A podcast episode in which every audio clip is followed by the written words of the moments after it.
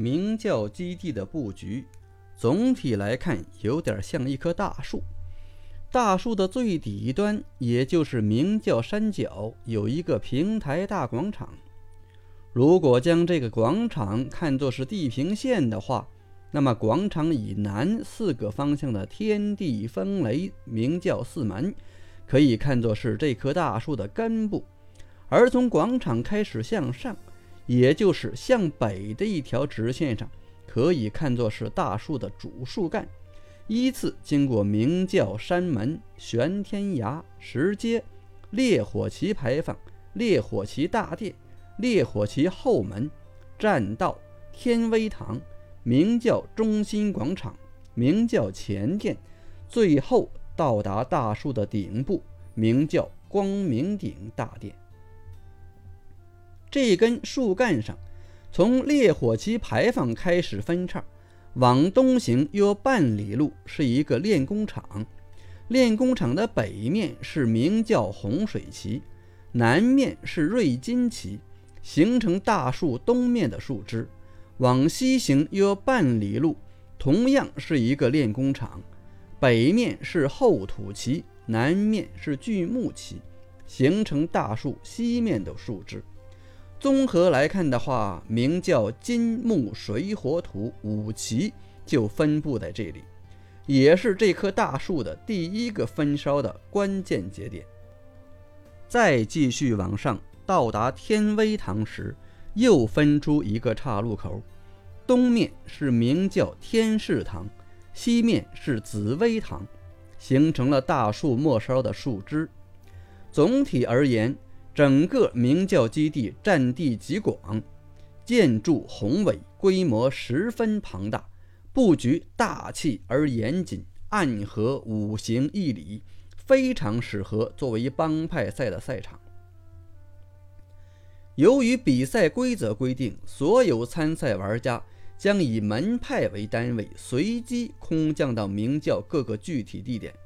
所以有人戏称这次帮派赛应该叫做“决战光明顶”，取意《倚天屠龙记》中的武林各派围攻明教光明顶的那场决斗。不过可惜的是，目前还没有人学得乾坤大挪移和九阳神功，所以张无忌式的救世主肯定是不存在的。不光如此，玩家们目前所使用的武功。都还仅仅只是各派初级或中级武功，武功方面完全不能和小说里的情景相比。唯一值得称道的就是人多，那么多人在明教基地互相厮杀，场面上肯定要比小说里的壮观许多。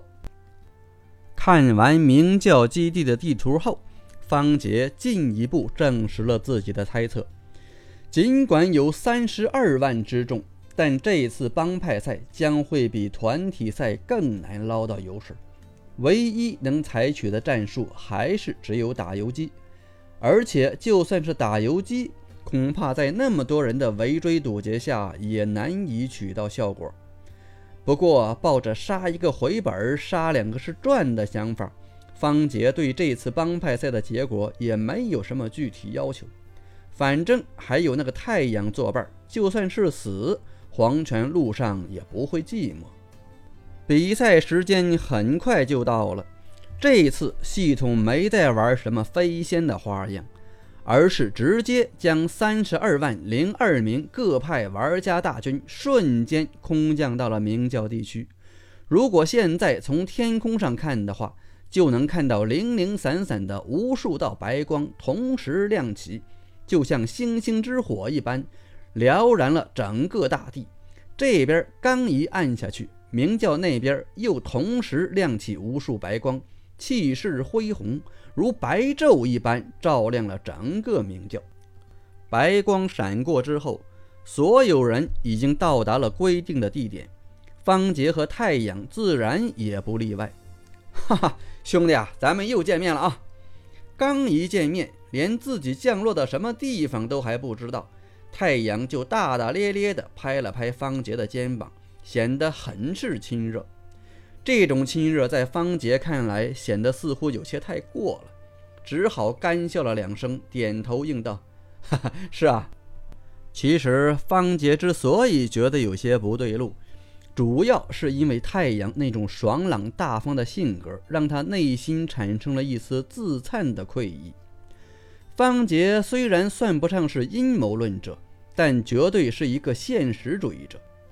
既然是现实主义者，那么性格、行事风格上就显得过于理智，甚至有些功利和自私。特别是在游戏里表现得非常明显，方杰在前两场资格赛里的表现就可以看出一些端倪。在方杰看来，太阳那种性格的人，这个世上早就不存在了，或者说极少，属于国宝级动物。而看人一向很准的方杰，又不得不承认，太阳确实就是那种国宝级的稀有动物。和太阳那种豪爽的性格一对比，本来就较为功利的方杰就更觉得惭愧了。所以这让方杰有些为难，因为他的游戏目标就是学成终极武功，而为了达成这个看似不可能完成的目标，知道其中艰险的他自然会不择手段的去完成。可如果与太阳过于深交，方杰担心自己会做一些对不起对方的事，这是很有可能的。因此，方杰潜意识里总想有意无意地回避太阳。只要保持萍水相逢的关系，那以后做什么事就不用顾忌，就不会觉得良心上会过意不去。太阳自然不知道方杰会有这种想法。甚至连方杰自己也不知道，潜意识里会有这种念头。两人寒暄了几句后，开始商量起这次帮派赛的对策来。当然，说是商量，其实都是方杰拿主意，而太阳很自觉地成了听众。根据四周的环境来看，这里应该是玄天崖。说到这里，方杰指了指小路右边一块高近三丈的天然巨石，继续道。这块应该就是玄天石了。我们运气还不错，这里山路陡峭，仅有一人多宽。路左是崎岖峭壁，路右紧邻万丈深渊，实在是一夫当关，万夫莫开的险要之处啊！从这里往上走，就是名叫五行旗，至少有五个门派高手会降落在那里。我们去了也是送死，不如就在这里守株待兔好了。行，我听你的。太阳十分干脆地回了一句后，又抓了抓脑袋，不太好意思的傻笑道：“哈哈哈，我妹子老是说我笨，所以这种动脑筋的事啊，还是你拿主意比较好。反正你放心，我会罩着你的。在下虽然已是全真弃徒，但武功至少也能排在全真教十大高手之内。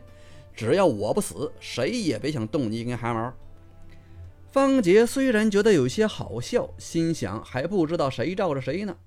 可面对太阳善意，他实在生不出一丝的气来，只好笑道：“ 哈，那在下就先谢过了。”“哈，见外了吧？什么谢不谢的？咱们是兄弟嘛。”没有了白宁在一旁的制约，太阳完全是口无遮拦，毫无顾忌。“嗯，兄弟是兄弟。”方杰哭笑不得的点了点头，赶紧转移话题道：“嗯。”这场比赛的胜负判定标准有两种，一个是胜者为王，一个是占领明教光明顶一天。所以我敢肯定，山下的玩家不久就会冲上来。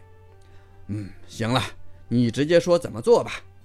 太阳有些不耐烦地打断道：“你不是说了要守株待兔吗？咱们就在这边一边胡砍一边杀人，还可以看看风景。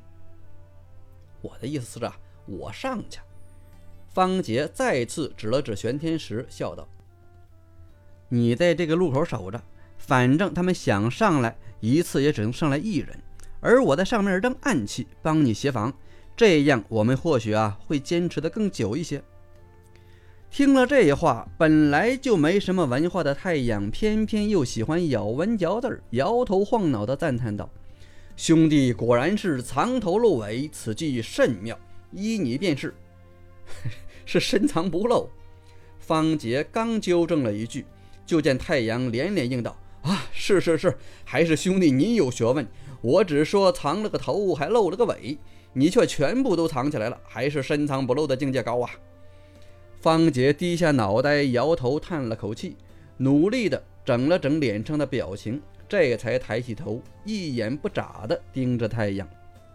见对方盯着自己，太阳心知自己是不是又说错话了，连忙心虚的干笑道：“ 你不要这么看着我嘛，兄弟，我没啥文化，你可别往心里去啊。”方杰彻底败了，翻了个白眼道：“我的意思是啊，我不懂特殊轻功，所以飞不上去，还得让你帮我一下。”哎呦，你早说嘛！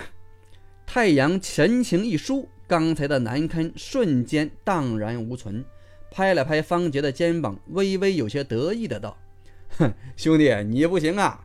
这么高点的石头啊，你都飞不上去。”说到一半，太阳就发现方杰的脸色越来越黑，连忙收住话题，肃然道：“兄弟，你放心，就算你什么武功都不会，我也会保护你的。你想让我怎么帮你？直接扔你上去？”不过我这人扔东西向来没什么准头，那背你上去啊？可这石头虽然不高，但就是我一人也只能勉强飞上去。都不是。方杰不等太阳把话说完，指了指山壁上的藤条，打断道：“你帮我扯些藤条。”哦，是拉你上去啊？太阳自作聪明地拍了拍脑袋。没有犹豫的就用长剑挑下了十几根藤条下来，正要打结儿，却见方杰一下子掏出了十几把锯子，说道：“要是直接用藤条做成绳子，不说长度不够，韧度恐怕也不够。万一中途掉下来，那我就死定了。所以我们要用藤条把这些锯子依次捆起来，做成梯子，这样更结实，也安全了许多。”哎呦，你真聪明！太阳不由得感叹了一句。这次他老实了许多，没有再来什么藏头露尾。锯梯做好以后，太阳跳了好几次，才成功背着梯子飞上了玄天石。显然，先前太阳是在说大话。要想飞上三丈高的玄天石，还是十分困难的。如果轻功弱一点的人，根本飞不上去。接着，方杰也十分顺利地爬上了玄天石。从石上远眺，只见云海苍茫处，险绝万峦生。昆仑一脉，逶迤千里，真一派大好江山。足下悬崖峭壁，深渊万丈。不过奇怪的是，石上除了他们两人之外，还有一老者正站在石上，遥观云海，依山鼓动，对两人的到来视若无物。粗线条的太阳一看那老者是个 NPC，也就没了什么兴趣。而方杰只瞟了一眼，心头便猛地一震，不由得惊道：“四大宗师之一，火山！”